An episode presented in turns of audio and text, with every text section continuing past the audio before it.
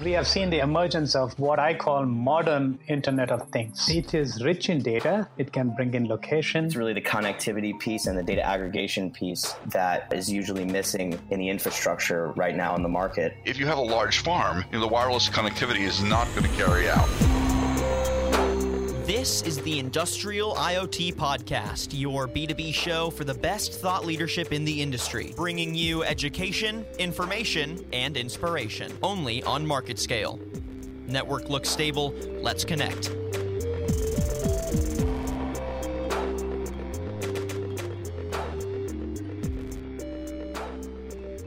Hello, everyone, and welcome to the Market Scale IoT Podcast Show. I'm your host, Daniel Litwin, the voice of B2B, and it is now the 26th of December, which means Christmas is over, which is sad, but we still have the new year to look forward to.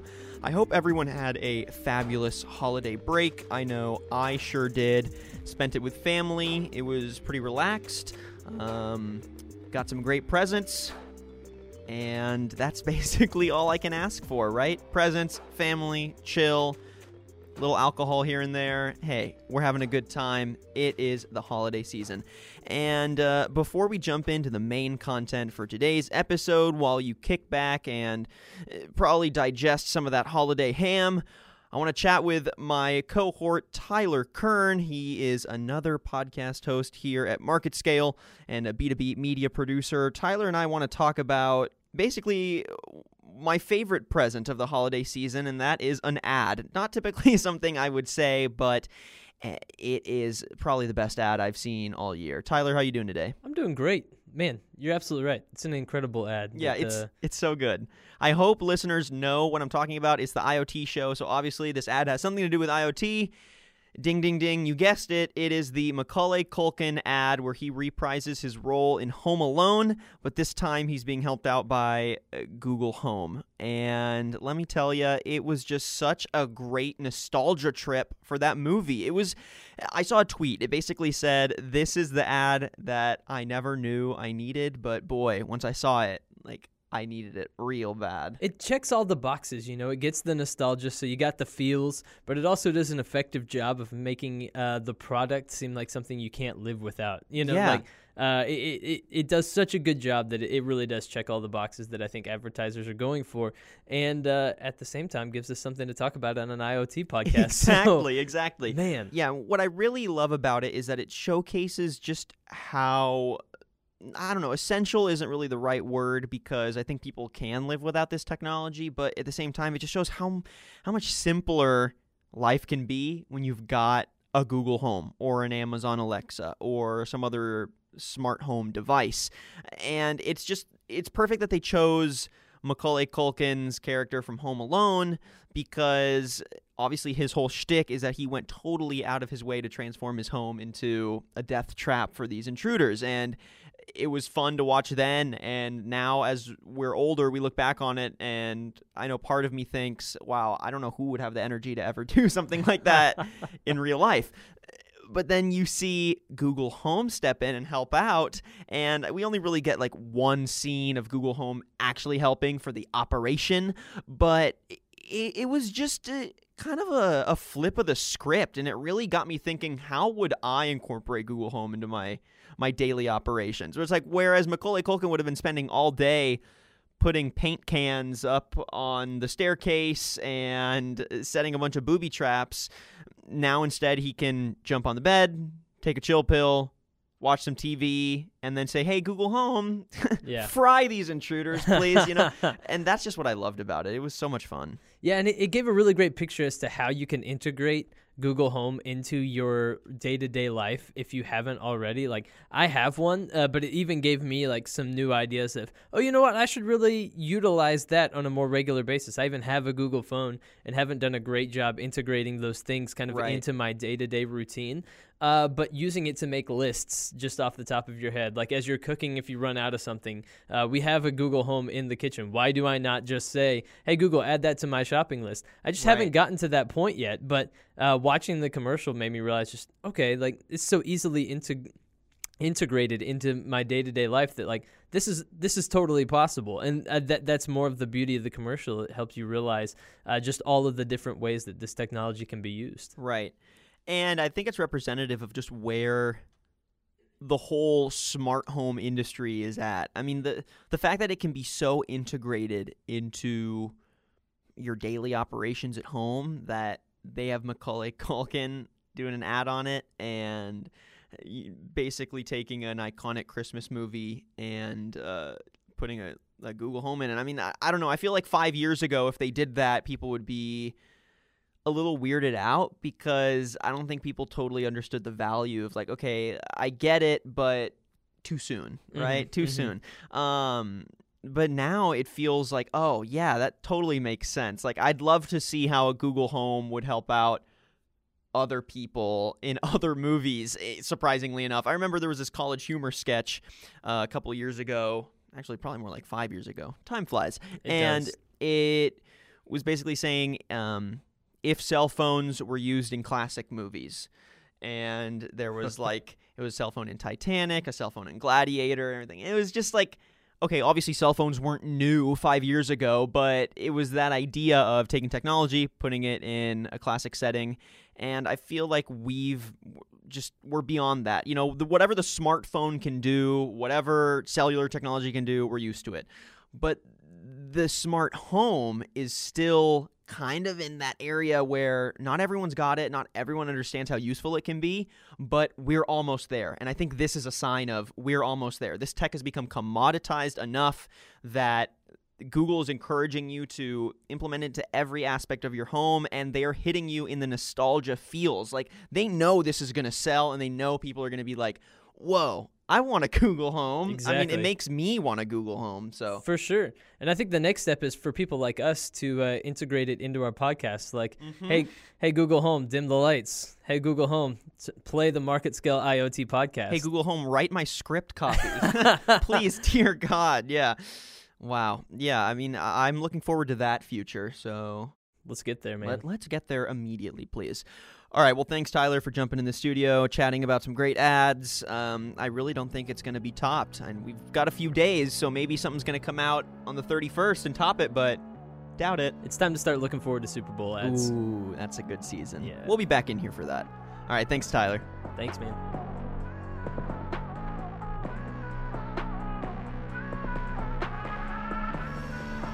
All right, so let's dig into the meat of our two podcast features for today's IoT podcast show. Not sure if y'all can stomach any more meat after all that Christmas ham, Christmas turkey, uh, Christmas tofu, if you are vegan or vegetarian. Whatever it is, I hope you're stuffed and that this is just piling on to the delicious feast you already got to enjoy. But today's two features put IoT to work in different industries, and in each, we get to see how interconnected data is lowering price points, increasing data access, and overall creating big connected wins. We'll start with a look at connected energy with Tom Raftery. He's the Global VP, Futurist, and Innovation Evangelist with SAP. Gotta love his titles. What Raftery's seen is the connectivity of energy grids, the rise of renewables, and the shift of storage and energy, all being enabled by the use of IoT. On the podcast, he analyzes which regions are leading the way in cheaper, connected renewables and which regions are still pretty far behind. Let's jump right in.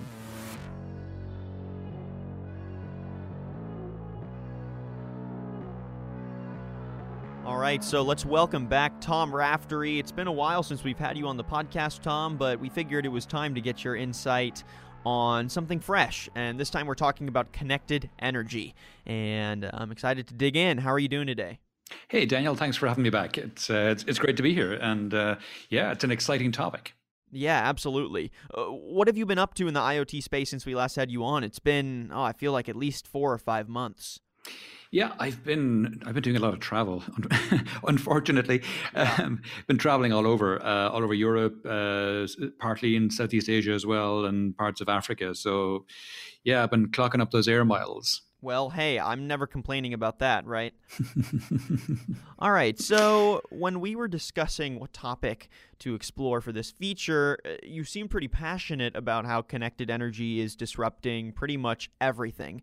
Give our listeners a breakdown of what you've seen in the last several months, even last several years, of how um, IoT technology is impacting the energy sector. Sure. Sure. So there's a number of big trends that are happening in energy at the moment, uh, and all of them are being enabled by IoT.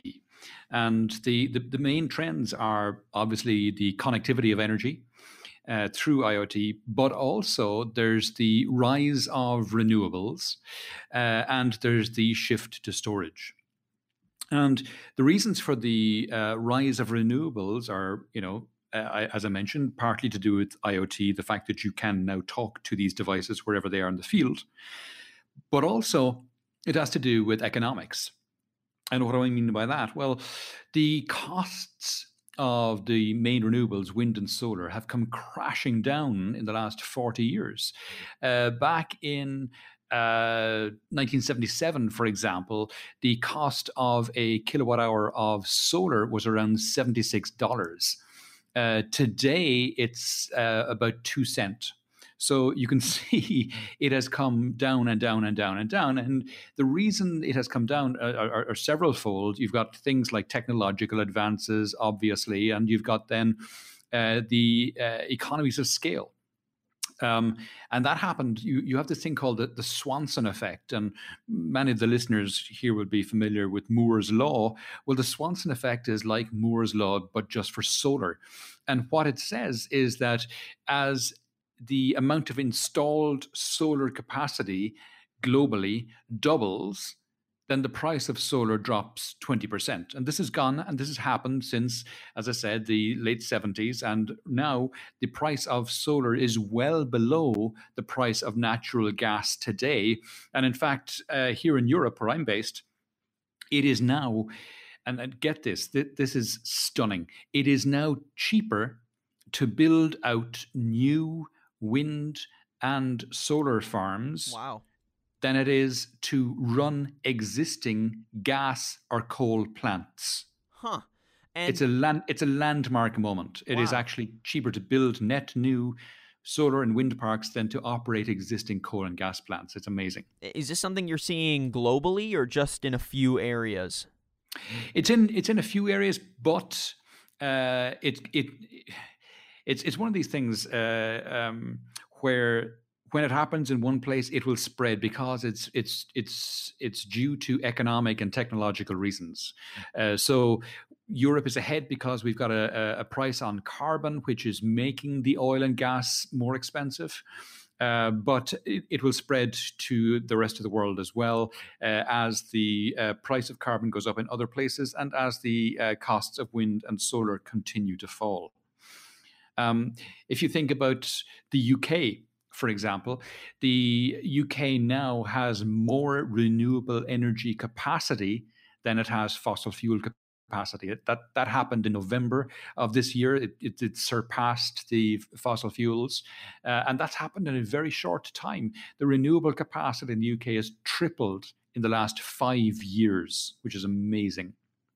And if you think about solar, just solar by itself, there was more solar deployed globally in 2017 than there was all fossil fuels combined, including coal, gas, oil, etc. Uh, it, there was 98 gigawatts of solar built in 2017. A gigawatt, for, for people who are not familiar, is roughly the output of a nuclear power plant. So 98 gigawatts of solar deployed last year, 53 of those in China. China is leading the world in this. It's amazing.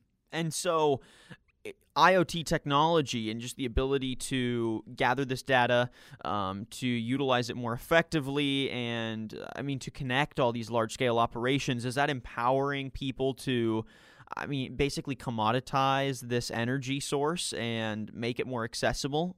Absolutely, absolutely. So, uh, one, one of the things you need to be able to do with uh, any sort of energy generation is you need to be able to control it uh, to see what it's doing at any point in time.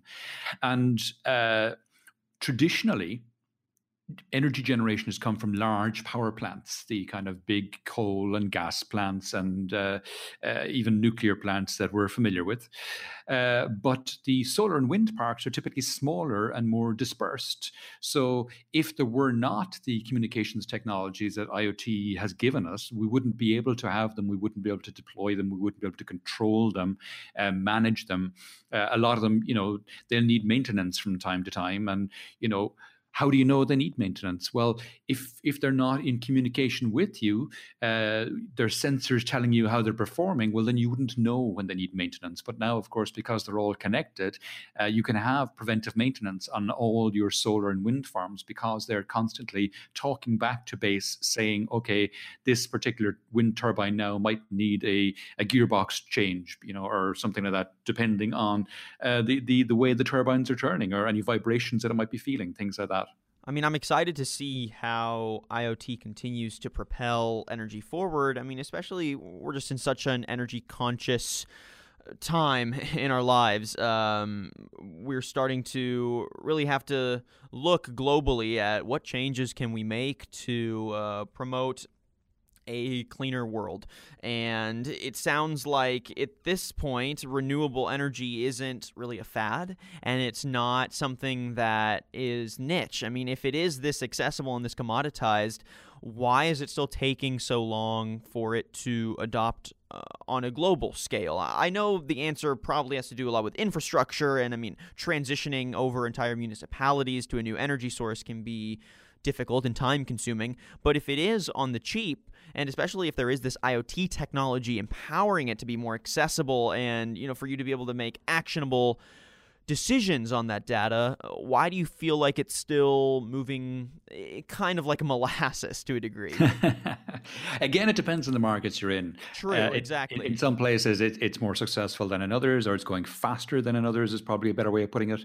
Uh, part of it is down to uh, when in any particular region the last fossil fuel power plant was built, or the last fossil fuel power plants were built, because uh, if you invest, uh, let's say, 20 billion in building a power plant, uh, you expect to get that money back over X decades, you know, five or six decades maybe. So you don't want to shut it down early. Uh, so it's it stays open, it stays operating, and unless there's a huge increase in demand, you may not need to build that much extra generation. So you might not need to, you know, build another plant.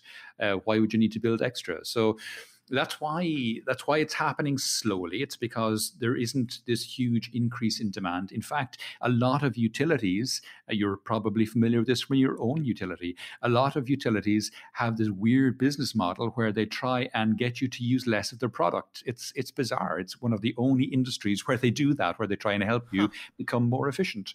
You know how many other manufacturers do you know who say please buy less of our product? It's it's right. it's, it's weird.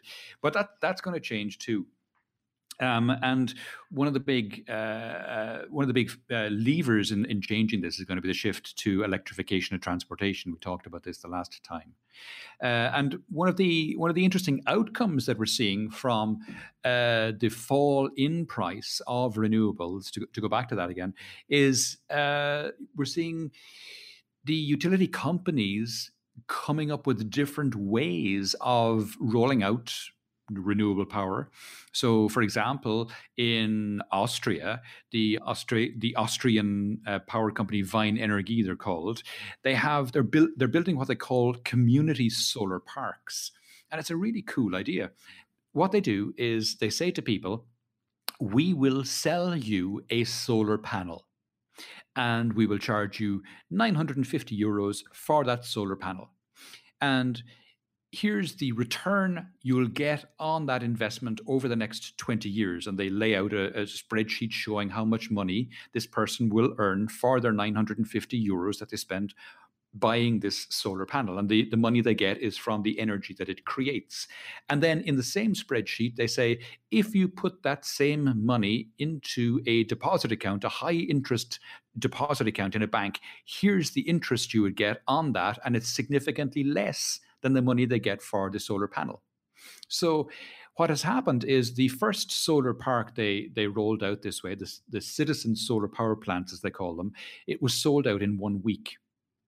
and they've they've since rolled out 26 more, all of hmm. which have sold out within 24 hours. It's just been a massive uptake, and it's it's a win for the company because they get their solar plants subsidized uh, by the general public, and it's a win for the general public because they make a return on their investment and they get a cleaner energy system. So it's Right. it's a lovely little idea.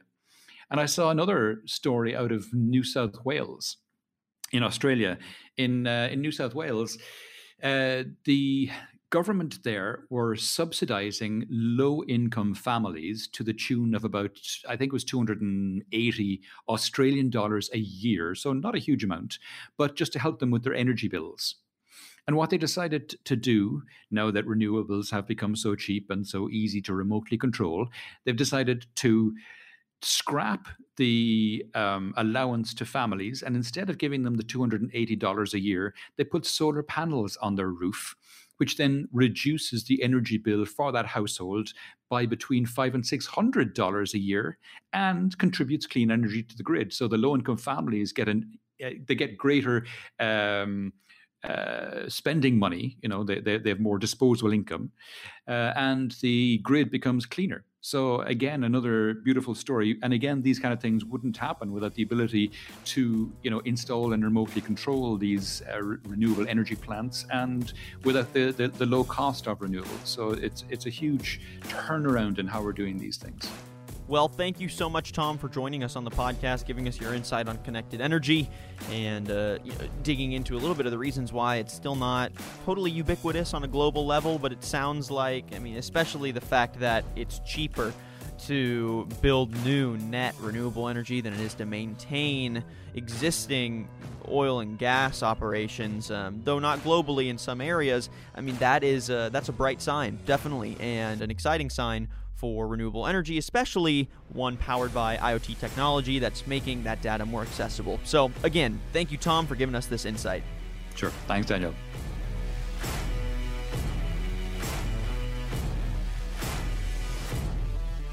Thanks again to Tom Raftery for jumping on the podcast.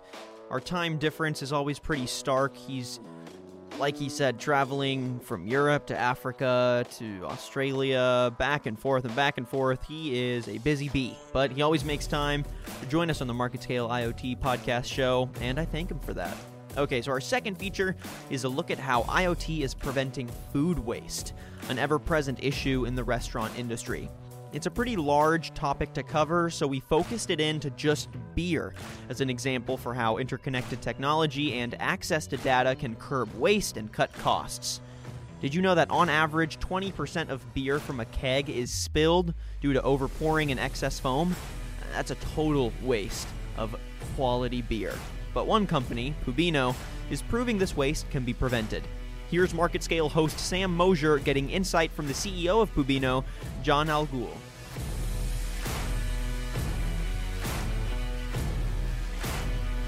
I'm your host, Sam Mosier, and today, John Al Ghul joins us to talk about IoT in the beer industry. Al Ghul is an innovator in that sector. He has realized two startups and three hardware projects in the beer and Horeca industries. This includes technologies like sensored beer tables and self service beer dispensers. Now, he's the CEO at Pubinno. Pubinno uses IoT solutions to improve the beverage and hospitality sectors. Right now, they're focusing on beer. John, how are you doing today? It's great, Sam. How are you? Great. I'm so happy to have you on today. So, like I mentioned, I want to start today with how Pubinno is bringing IoT to the business of serving beer. Your Taptronics technology uses IoT, robotics, data analytics, and sensor fusion to improve keg efficiency up to 20%. These smart taps, as they're called, use AI powered flow technology to serve beer. I was reading on your website that this technology allows for the perfect beer. So, to start, how did you notice this problem of bars not serving the perfect beer? Actually, the story comes from my student time. Uh, when I was a student, I was a bartender, and I know the draft beer industry's problems uh, because I.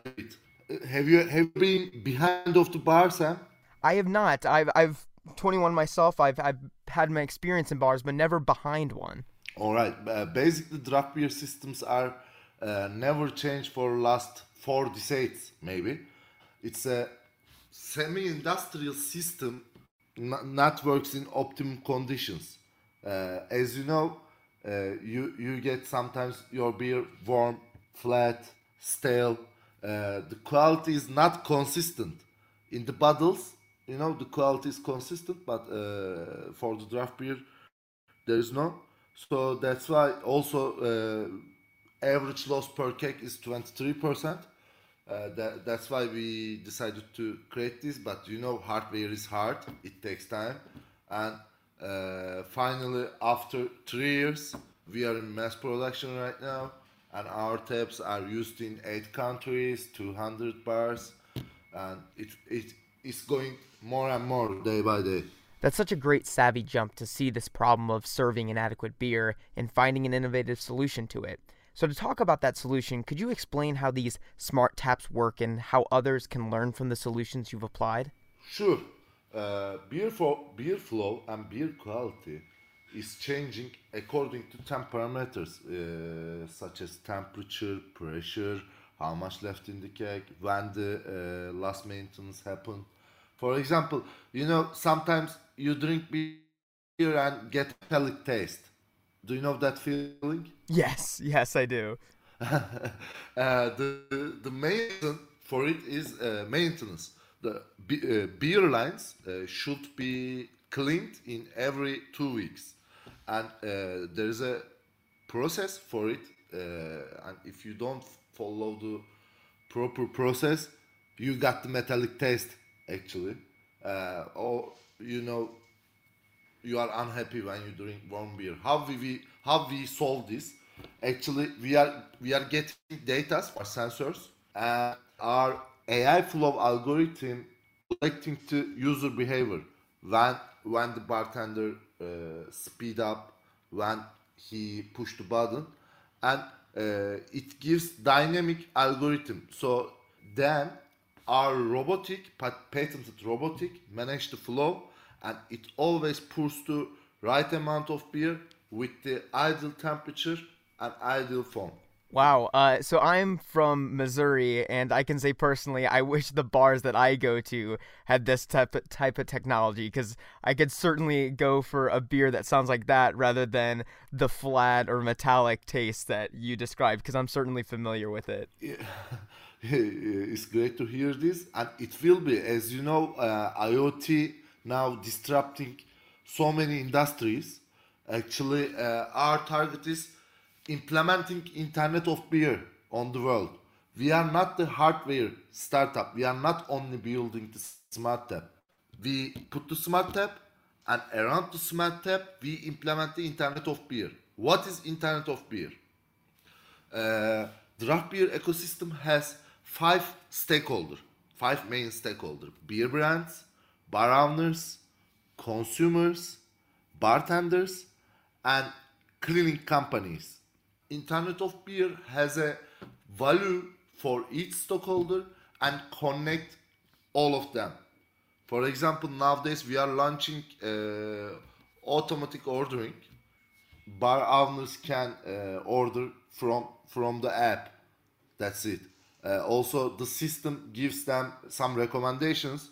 Let's say next week there is an event you will you will sell more cakes and uh, you need you need to order more that kind of things and uh, terms of beer is the best assistant of the uh, each stakeholder that's exciting. I know this idea of Internet of Beer can be likened to other parts of the food and beverage industries, with IoT solutions being used to connect the product flow of producers, distributors, sellers, and consumers.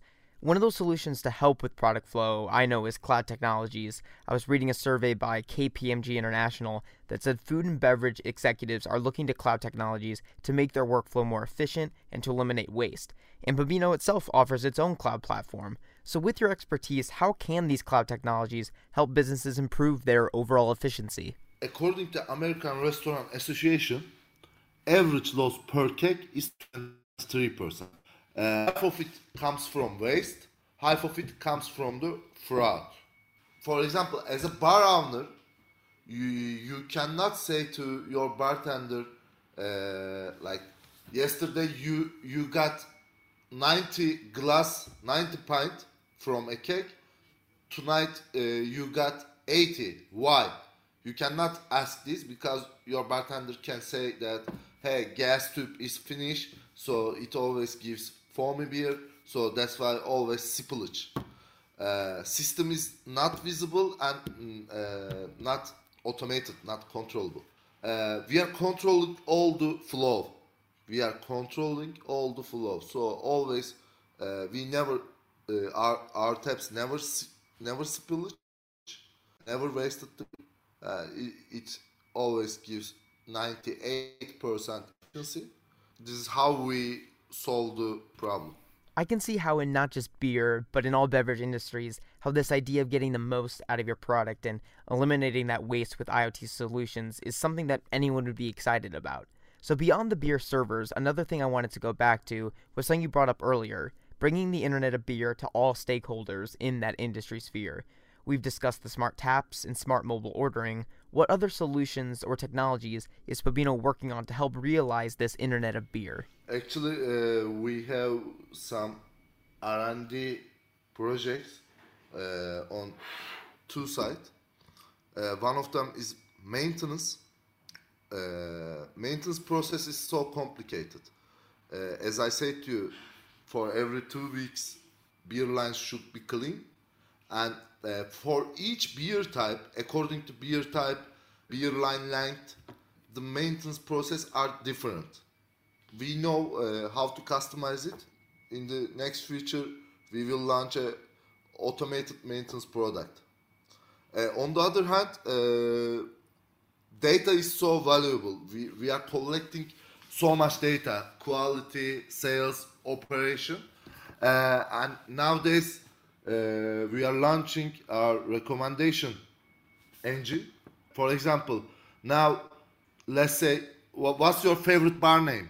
My favorite bar is called International Tap House. They have beer from all across the world. All right.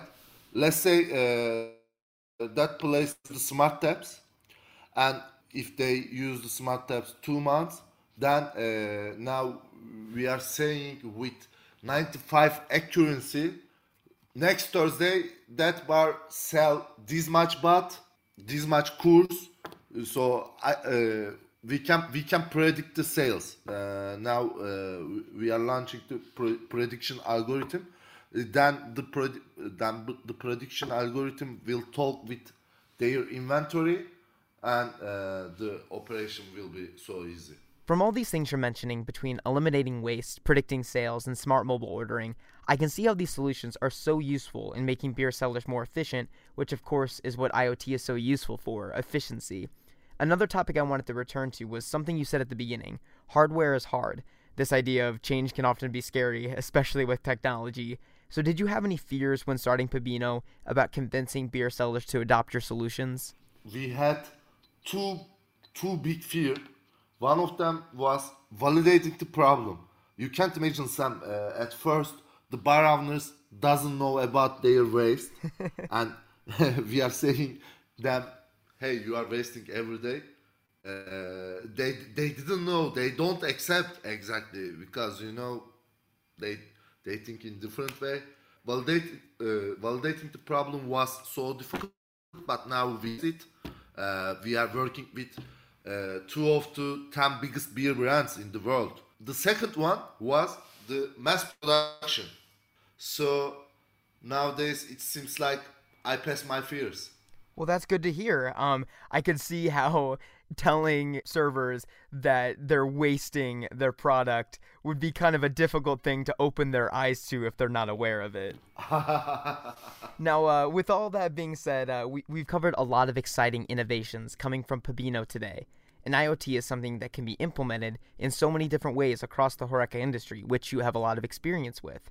So, do you see any ways that the solutions Pubinno has developed can be implemented in other areas in the Horeca industry beyond just beer? It's a good question. Thank you. Beer is the third most consumed beverage in the world. Uh, the water is one, and the second is tea. Uh, yani, can you imagine? Beer is uh, more consumed than Coke and coffee. I did not know that. That's interesting. Yeah, yeah, beer is really big. So we focused on beer and horeca industry. Uh, we won't do anything with the other beverages, but uh, in the Horeca, our next step is our vision is uh, touching the end users, consumers. What is your plan there in in, wor- in moving next to the consumers? Uh, it's kind of confidential. Uh, I understand. but to summarize, I can only say this: yani, touching the consumer is our vision. Well, that's exciting. We'll certainly look forward to seeing what Pubinno has planned for moving on to the consumers. Well, John, thank you so much for joining us today. This has been a really informative conversation about the innovations coming out of Pubinno and what they mean for IoT in the beer industry. Sam, it's, it's really great to talk with you. It, it's it was real nice. Thanks. Thank you. And thank you all for listening. Now, on to the rest of the show.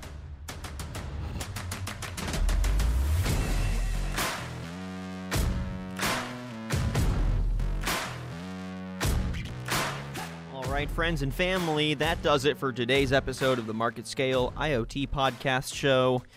I think I'm going to go watch that Macaulay Culkin ad again. It is just mm, a delicious treat. And it really did get me thinking about bringing IoT to my apartment.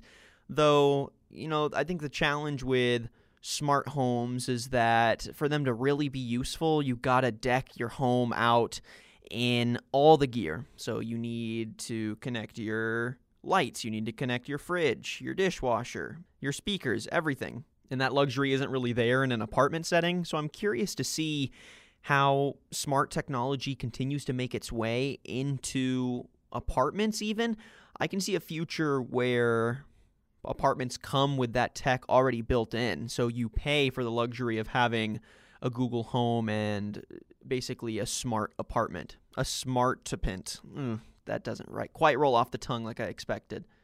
Till then, I'll just have to stick with the smart Wi-Fi in my apartment, which I do enjoy. The fact that I've got a little separate dongle for every room, and it detects which room is using the most data and allocates it accordingly.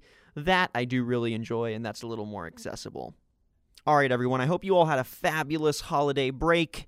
And I hope you're looking forward to that next chunk because we've got the new year right around the corner. Hey, enjoy it. It's time for family, it's time for friends, it's time for drinks. So take it easy, enjoy it. We'll be back in a couple weeks with the next episode of the Market Scale IoT Podcast Show. If you enjoyed what you heard today, make sure you give us a rating and a comment wherever you listen to your podcast content.